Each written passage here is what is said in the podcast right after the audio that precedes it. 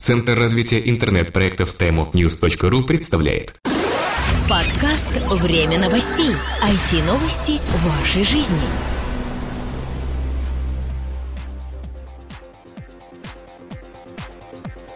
Всем привет! В МП3 эфире 124 выпуск нашего новостного подкаста.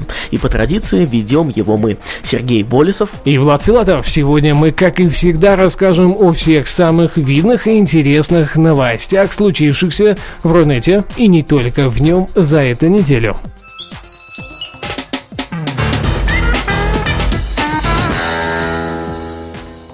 Безусловно, самая заметная новость прошедших дней – это, конечно же, покупка Фейсбуком фотоприложения Instagram за миллиард долларов США. Социальная сеть Facebook приобретает фотосервис Instagram. Об этом глава соцсети Марк Цукерберг сообщил на своей странице. Как отмечается в пресс-релизе Facebook, стоимость сделки составила около миллиарда долларов. Эта сумма будет выплачена как денежными средствами, так и в виде акций соцсети. Закрыть сделку планируется до конца июня текущего года. Марк Цукерберг отметил, что слияние никак не повлияет на э, Инстаграм, э, и сервис останется независимым от социальной сети. Об этом также говорится в блоге фотосервиса. Видишь, крупная рыба покупает не менее крупную рыбу, но при этом все-таки подгребая ее под себя. Вполне логичный исход, ну а мы, видимо, вскоре все-таки увидим хотя бы минимальную интеграцию возможностей Инстаграма в Facebook, я в этом уверен. А, что, что касается целей покупки а, Фейсбуком этого приложения, например, Марк заметил, что миллионы людей по всему миру любят это приложение и сам бренд Инстаграм. И наша цель распространить это приложение и этот бренд на еще большее количество людей. Да, и как раз Facebook повлияет и в этом плане максимально корректно. Будет лишняя реклама Инстаграму. ФАС накажет интернет-провайдера за рекламу антивируса. Комиссия Федеральной антимонопольной службы России признала нарушением закона рекламу антивируса Нижегородским отделением ОАО «Ростелеком». Решение было вынесено еще 2 апреля, однако ФАС сообщает о нем на своем сайте неделю спустя. ФАС обратился некий гражданин, который отметил, что при входе в интернет через Ростелеком первым показывался не сайт, выбранный абонентом, а страница с рекламой антивирусного средства. Какой именно антивирус антивирус рекламировался, не уточняется. Ну, знаешь, вот тут уже прям все возможные способы привлечения э, рекламы в те или иные средства. Прям Ростелеком удивил фактически Вперед, э, планеты всей. всей. Да, никто еще пока не додумался что-то сделать аналогичное. Сам автор э, жалобы указывает, что он не давал никакого согласия на получение этой рекламы. При этом Ростелеком не предоставил антимонопольщикам информации о получении такого согласия. В связи с этим комиссия ФАС пришла к выводу, что это прямое нарушение закона, а конкретно части 1 статьи 18 э, закона о рекламе, который как раз и обязывает распространителей интернет-рекламы доказывать, что адресат согласился на ее получение.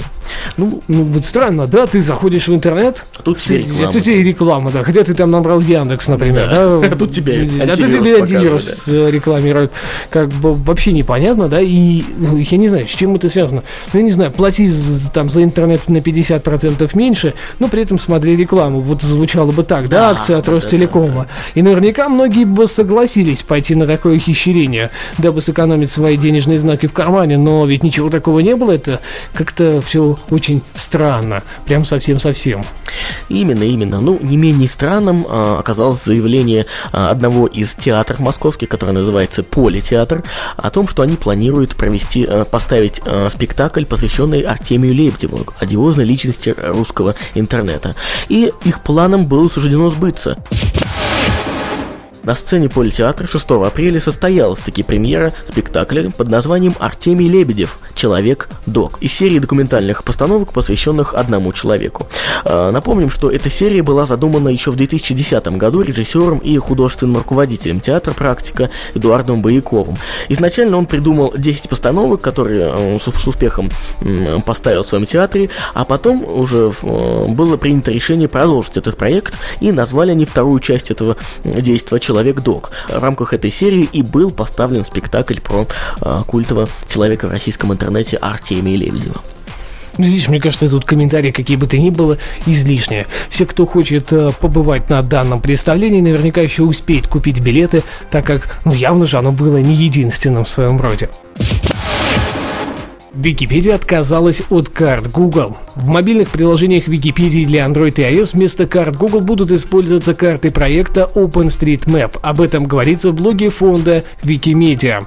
Отказ предположительно обусловлен планом Google взимать плату с ресурсов, которые используют у себя API карт, указывает CNET News. Платить нужно в том случае, если число загрузок карт превышает 25 тысяч в день. Плата составляет от 4 до 10 долларов за каждую тысячу загрузок сверх норм. Что же это за проект OpenStreetMap? Напомним, что это э, некоммерческий картографический сервис, и, как и Википедия, он финансируется за счет э, добровольных пожертвований людей. Редактировать эти карты может любой зарегистрированный пользователь, и распространяются они, разумеется, под лицензией Creative Commons. Э, также, наверное, стоит отметить, что ранее от сервиса карт Google в пользу OpenStreetMap отказались э, компании Apple, в частности в приложении iPhoto для iOS, и социальная сеть Foursquare, э, что вызвало тоже не меньше вопросов, чем отказ и э, компании Wikimedia. Что ж, разные могут быть причины отказа от карт Google у компании Apple, разные могут быть причины у социальной сети Foursquare, ну а у фонда Wikimedia все понятно. Они решили сотрудничать с сервисом, который работает по аналогичной с ним модели. И, во-первых, бесплатно, и, во-вторых, какое-то такое вот корпоративное согласие, что ли, да, может быть и так.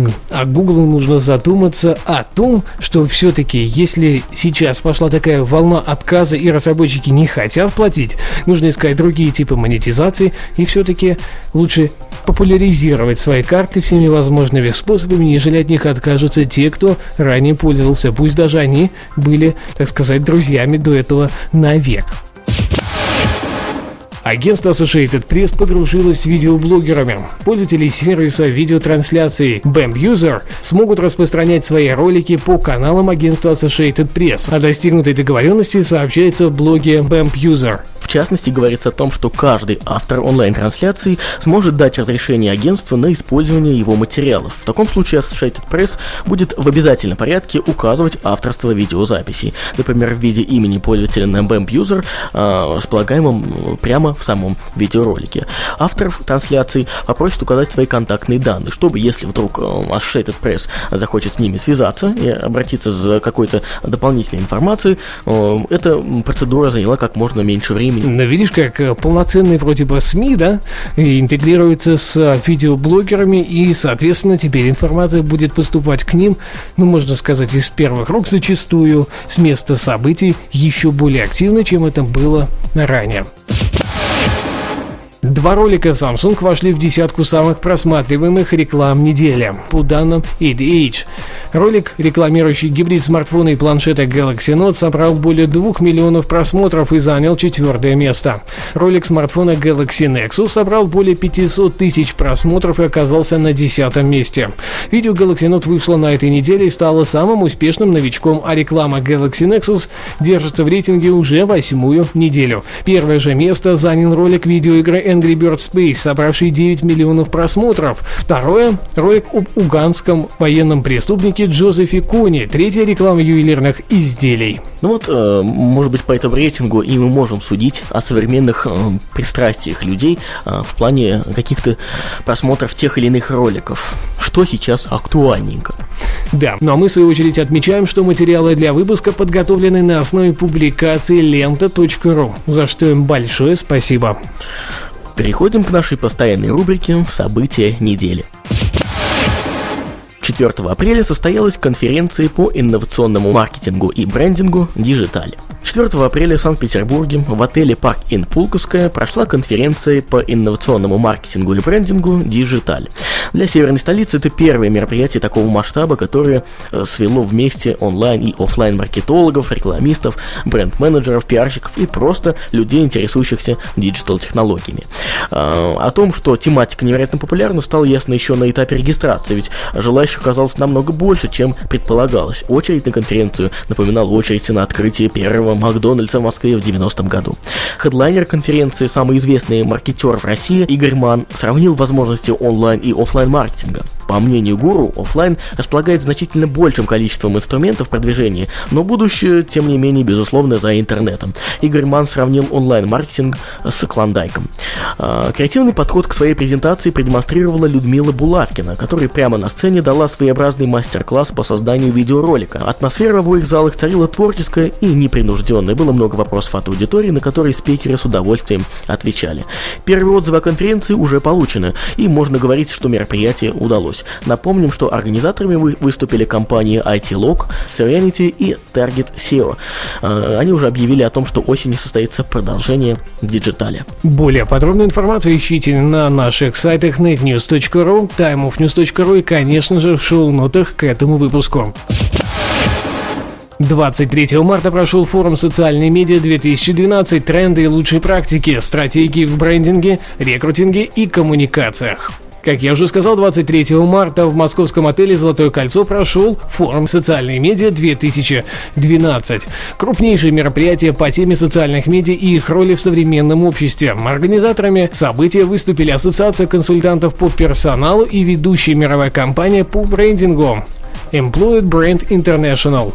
Гости уникального события стали участниками очень насыщенной программы с выступлением западных и российских гуру. Аудитория конференции получилась смешанной. Представители и HR, и маркетинг-пиар направлений собрались вместе, чтобы обсудить актуальную сегодня тенденцию – активное развитие социальных медиа их влияние на жизнь компаний и бизнеса в целом. Более подробно ищите на наших ресурсах и, конечно, ссылка будет приложена в шоу-нотах к этому выпуску. Что ж, а на этом у нас все. Спасибо, что слушали. Надеемся, было интересно.